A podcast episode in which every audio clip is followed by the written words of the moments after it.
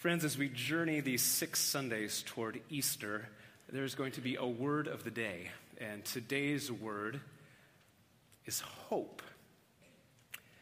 The Lord is my light and my salvation. In just those few words, is about the best summary of hope that I can think of. Hope is a strong word. The end of 1 Corinthians chapter 13 says, Now these three remain faith, hope, and love. Three of the greatest words in the spiritual life, and hope is one of them. However, in our regular life, in our ordinary business, in our day to day conversations, we do not speak about hope in such lofty terms. Most frequently, we speak about hope not with a big giant capital H, like the Bible refers to, but with just a little small h.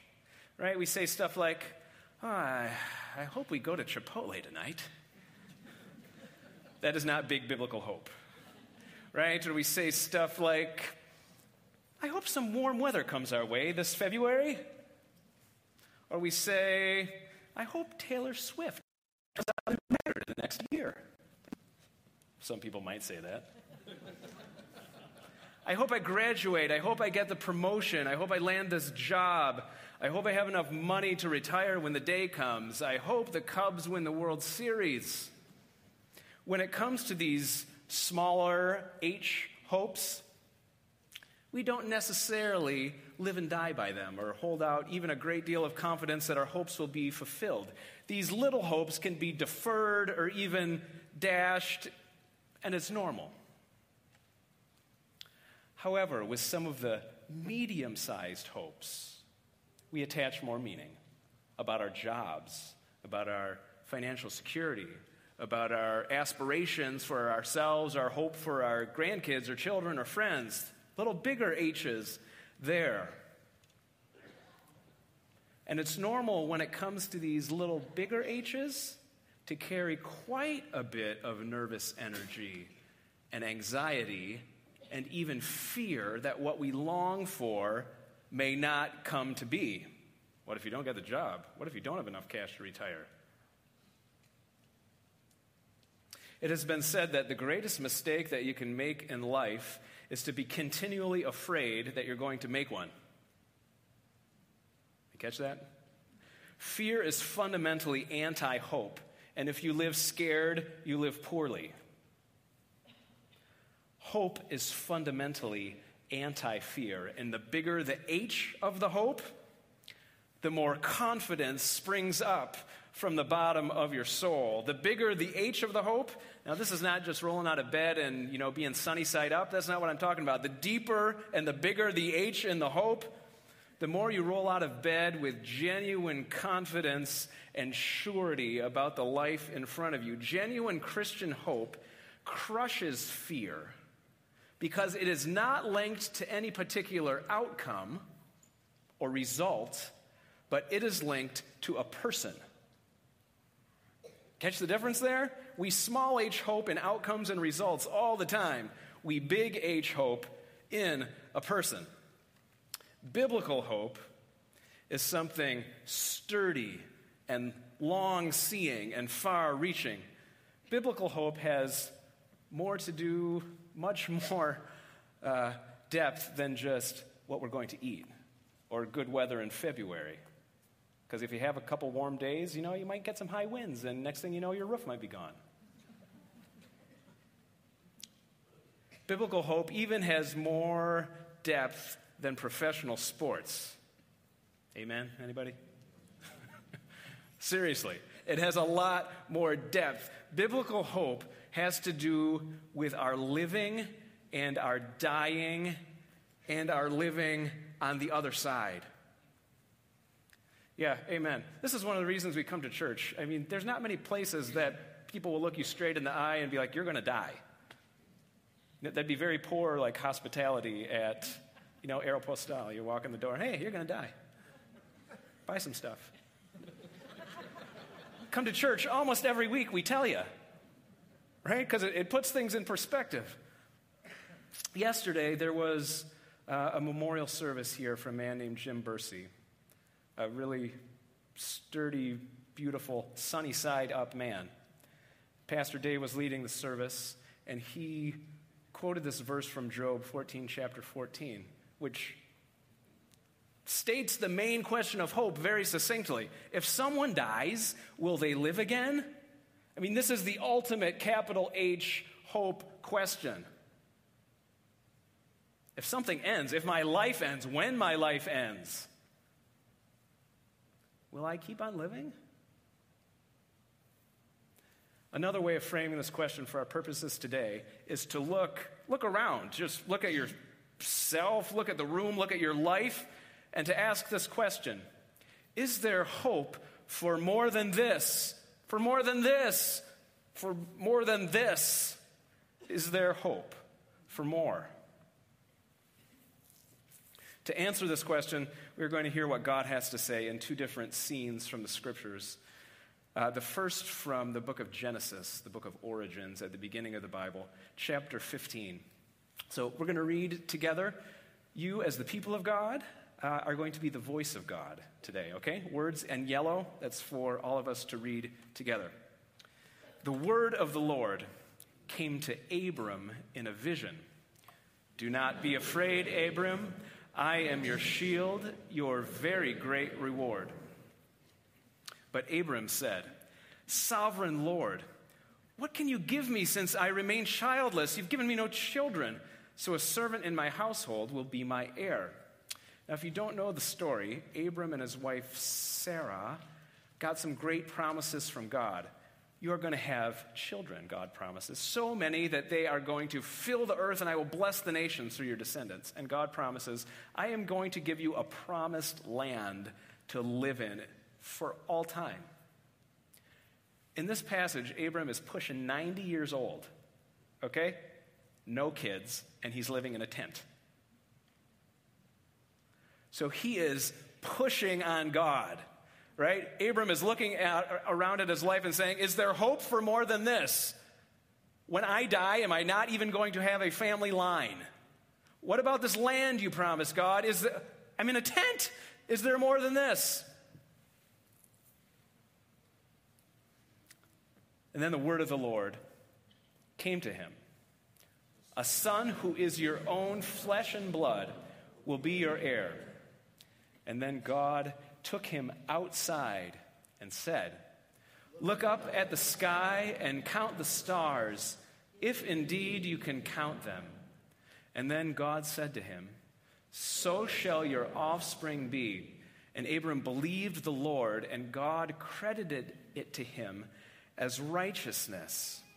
Abram is fighting for some assurance. God, are you going to do this? And God takes him outside.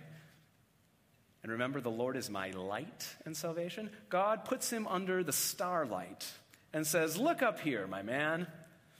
Now, have you, we live in an electric age, right? Have you ever been up on a mountain or in a place away from a city, hundreds of miles, where you could see tens of thousands of stars and feel the liquid Milky Way?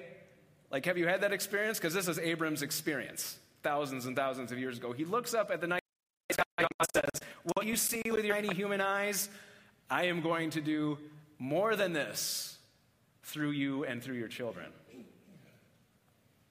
This is a pretty great promise. Now, you would think that, especially because Abram believed and God credited it to him as righteousness, that this would be the end of the deal, right? Oh, God's going to do it. All right, I'll go to bed. Not Abram. He's the father of the faith. And he's the father of the doubters. So he's just going to keep kicking the tires on this to see what God says. So the next thing Abram says is this Sovereign Lord, how can I know?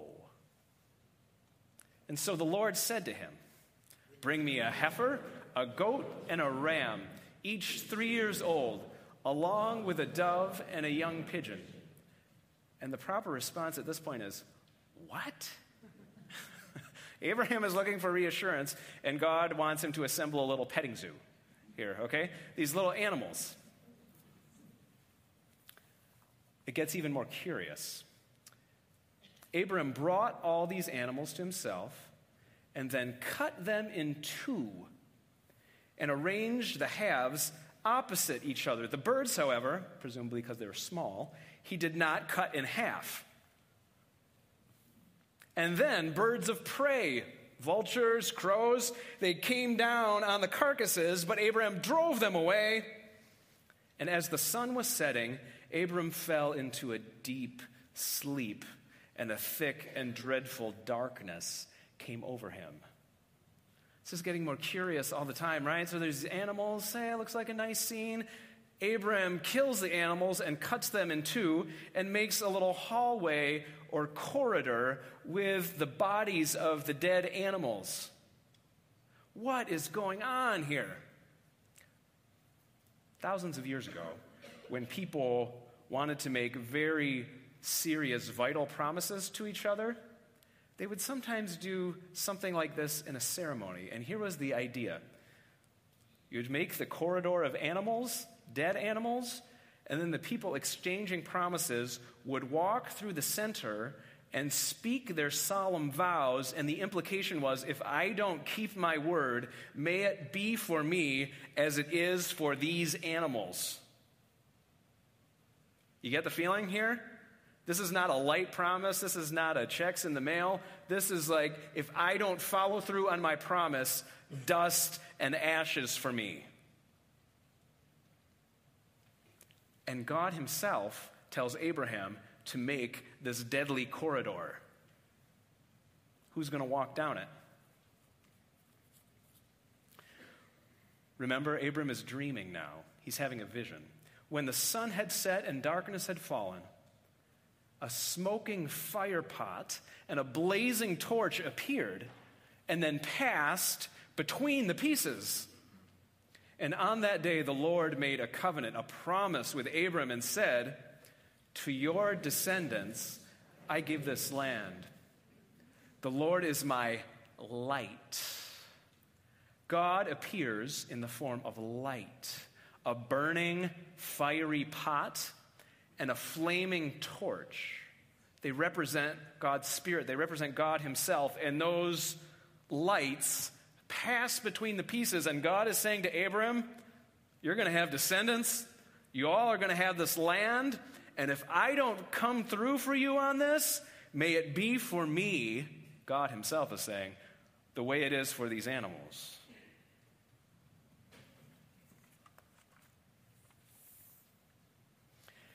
Abram, the father of the faith, kicked the tires of our faith as hard as he could. Is there more than this? Abram asked again and again and again.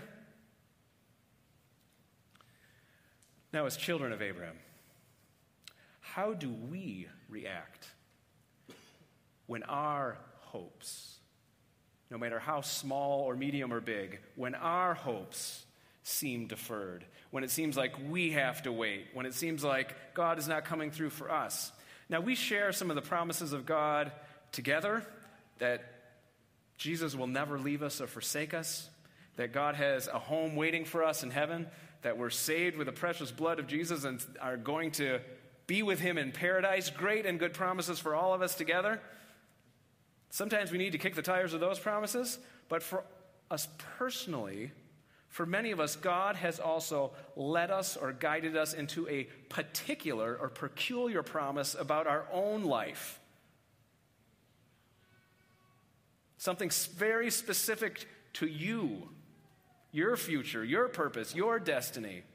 And, oh, are you okay with challenging God on those too? I remember a time in my own little life about 10 years ago. Um, my family had just moved across the country a couple years before from California, was in the middle of planting a church. It was going really, really well, beautifully. Uh, but there was a part of my life, a relationship, where I was really stuck. I was working hard at this. I was trying to do everything I could. I was trying to do right by the other person with the willpower and brains that I have, and it just, I was stuck. I was so frustrated that I was driving down an interstate highway. I've only done this a couple times in my life. I'm not real proud of this. but I was literally like pray yelling in my car. Like, God, isn't there more than this? I'm doing everything I can and this stinks. Have you ever been there yelling in your car? That's when you know your hopes are being crushed. now, a wonderful answer to that prayer from God would have been Really? You think you're doing all you can? How about this?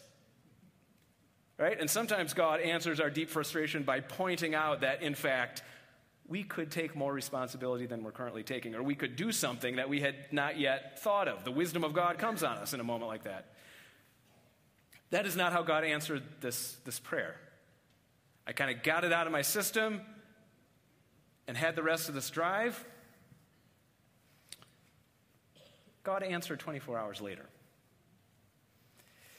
In his book, Mere Christianity, C.S. Lewis points out that all of us, if you live more than a couple years, are going to have a hope that is deferred and maybe even crushed, dashed. How we react to this experience makes all the difference. And C.S. Lewis outlines three ways for a human being, for a spiritual person to react. Now, this is book three of Mere Christianity, chapter 10. We did not make it this far in our congregational reading in January if you were part of that. Okay? So C.S. Lewis says, All right, your hope is suffering. One of three things to do. First thing is what he calls the fool's way. Probably not going to recommend this one. Uh, the fool's way is this you get married, 12 years later, you look at your spouse and you think, you know, this is a little more disappointing than I would have planned on. Or you look at yourself and you think, what I really need is something better a better relationship, a better marriage. You go on a really fancy vacation. You spend thousands of dollars. You arrive there and you think, could, like the hotel service could have been nicer. A couple of the meals were just. And you think to yourself, what I need to do next time is spend more money on my vacation to guarantee that is perfect. Extend this to anything your job, your friendships. It's the fool's way to be disappointed in anything and then to conclude, all I really need to be happy is something that's just that extra 20% better. And then it will all be good. Way number two of handling uh, a disappointment with your hope is what C.S. Lewis calls the way of the disillusioned, sensible person. You're disappointed in a friendship. You realize that your marriage is never going to be totally perfect. You have mediocre vacation. You know, your camper leaks even though it's brand new.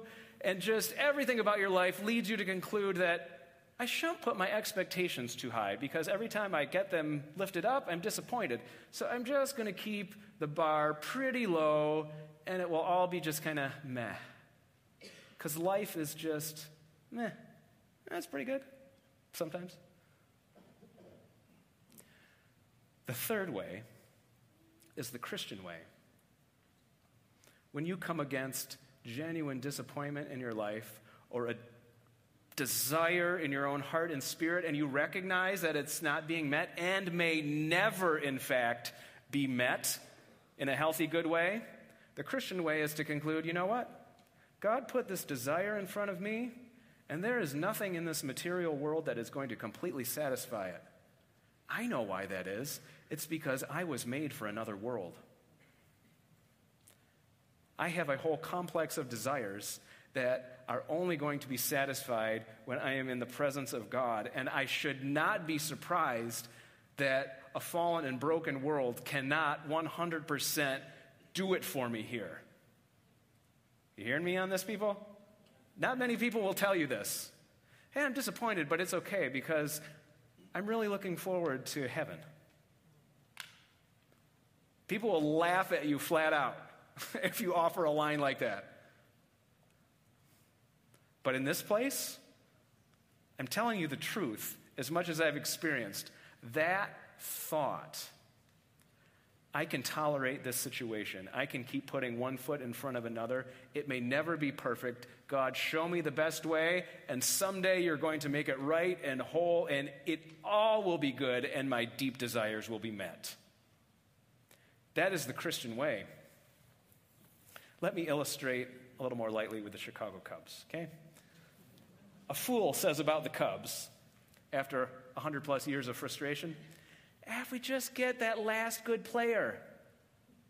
And now we have front office management and now a good manager. So, you know, we just needed the improvement for 100 years on all those three fronts, and now we have it. So, it may or may not happen. But that's the fool's way. You just tweak a few knobs, and it's going to happen. The way of the disillusioned, sensible person is like, you know, we've never won, we're never going to win, but it's great to go to the ballpark, and, you know, now it's been spruced up, and we're just lovable losers. God bless us one and all.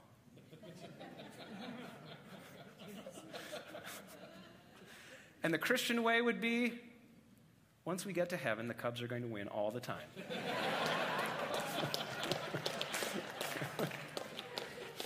amen and amen. All right. C.S. Lewis puts it this way We have longings that can never be fully satisfied in this world. And these longings are an indication of fulfillment only available in the next world, that is, heaven.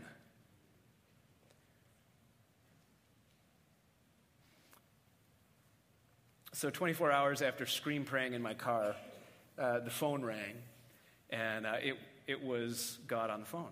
I mean, it was not literally the voice of God on the phone. It was a guy named Doug on the phone, uh, Doug Kamstra, and he had an invitation for me. He said, Hey, a couple months from now, how would you like to come to a 48 hour spiritual retreat? And actually, it's going to be the first of eight retreats. And the whole point is for those of us who talk too much, we get quiet, we worship together, and we have a long time of silence to listen for the voice of God and direction in your life. 100% believe this was God on the phone. Okay? I've been going to retreats for now 10 years. Okay? God answered my prayer with Himself, with more of Himself, with more of an experience of His presence and leading and guiding for an idiot like me. Okay? God did not make a wave a magic wand and resolve the problem that made me pray yell in my car. But through giving me more of himself, he brought clarity. He brought hope. He brought peace. He brought direction. I prayed, God came through. Now, the job, one of the jobs of the Christian life, is to do exactly this to keep within ourself a hope that is alive for more of the presence of God and more of a taste of our true country, which we will not ultimately find except through death. Is there more than this? Is there more than this? I was asking, and God said, Yes, here's more of myself. Now, finally, we turn to Jesus himself in Luke chapter 9. It's getting toward the end of Jesus' life, and he is having ooh, probably challenges, his own struggle with hope about how is my life going to end? What is, what is coming for me? So Jesus took Peter, John, and James with him and went up onto a mountain to pray. As he was praying, the appearance of his face changed, and his clothes became as bright as a flash of lightning and two men, Moses and Elijah, appeared in glorious splendor talking with Jesus, and they spoke about his departure. That is, his betrayal, his flogging, his suffering, his crucifixion, his resurrection, his ascension, his departure, which he was about to bring to fulfillment at Jerusalem. So Jesus is having this moment what's coming for me in the next month? He's also a human being, right? Feeling weak in the knees. We know the man sweat blood in the Garden of Gethsemane. And in this moment of wondering, God does something amazing for his son. Okay? Jesus is transfigured. It's like heaven touches earth for a minute and his face is changed. The Lord is my light and salvation. His clothes become as bright as lightning. And two dead men, Moses and Elijah, pay a visit to planet Earth. God the Father is rekindling some hope in his Son about where this is all going. And then a cloud appeared and covered them. And the disciples were afraid as they entered the cloud, and a voice came from the cloud saying, This is my son, whom I have chosen. Listen to him. And when the voice had spoken, they found that Jesus was alone. Heaven touches earth, and the light of God erupts from the person of Jesus. And in this moment of needing encouragement, the voice of God says three simple phrases over his son to empower him for the darkness that's ahead. You're my beloved son. I have chosen you for this mission that only you can fulfill. And as a way of validating him for all time, this part is for us. Listen to him. People, Listen to him. And Jesus leaves this mountain and walks steely eyed into his mission and destiny and purpose. Jesus' hope was not pinned on becoming an earthly ruler. Jesus' hope was not pinned on becoming a success. Jesus' pin, hope was not pinned on an up and to the right financial trajectory. Jesus' hope was pinned on the person of his Father. Similarly, if we are to experience genuine Christian hope, genuine biblical hope, genuine spiritual hope. Our hope needs not be pinned on any particular outcome or result, but on a person, on Jesus Christ, on God the Father Almighty, on the mysterious Holy Spirit. In particular, our hope is to be pinned on the cross of Jesus Christ.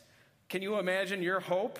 Your particular hope stuck to the cross because the cross is where the love of God is most clearly seen.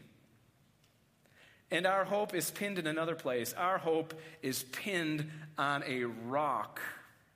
It's a rock that was rolled away to reveal an empty tomb because in that empty tomb, the power of God is most clearly revealed. So our hope is in the pinned on the place of God's love and on the place of God's power. And if you have any experience with the love and the power of God, you, my friend, have hope.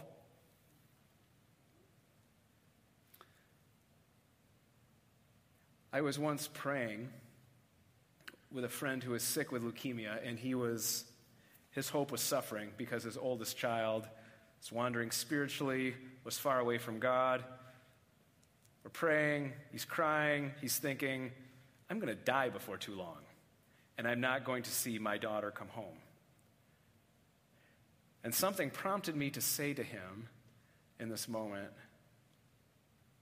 Would it be okay with you if God answered this prayer after you went to the other side?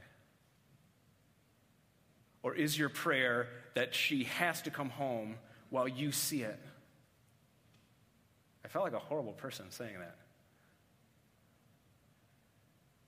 But when he heard those words, something uh, melted in his heart. Something melted, and he said right away, No, that would be wonderful, beautiful. That would, God can answer my prayer that way. And he was filled up with hope again that the deepest longing of his heart could be answered even after he would see it face to face. That is real Christian hope. That is real faith and trust in God. Now, in conclusion, I want to notice with you that God has revealed himself in the passages of Scripture that we read today very consistently. The Lord is my light and my salvation. And in Genesis 15, God shows up as a flaming torch to pass between the pieces. And in Luke chapter 9, Jesus appears like a flash of lightning. God takes Abraham under the light of the stars. Hope is the light at the end of a tunnel.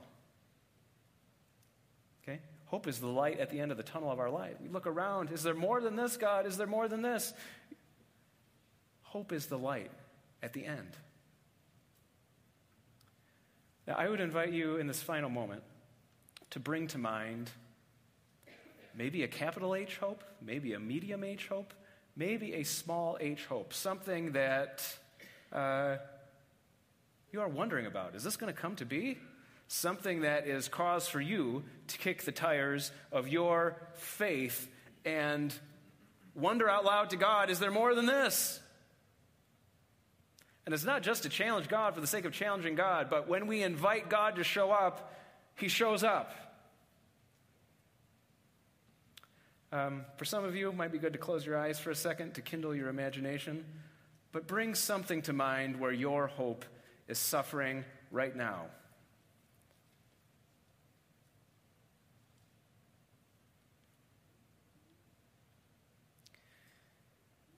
And now, if you can imagine, like a blanket covering that situation is this prayer The Lord is my light and my salvation.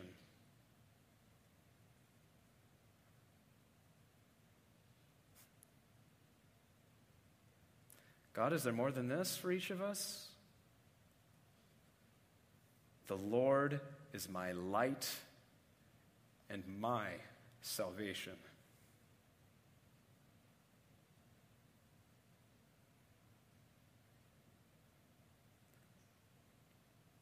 God, are you going to follow through on your promises even for me? Say with me. The Lord is my light and my salvation. Amen. I'm going to invite the deacons forward in just a moment um, to receive our tithes and offerings.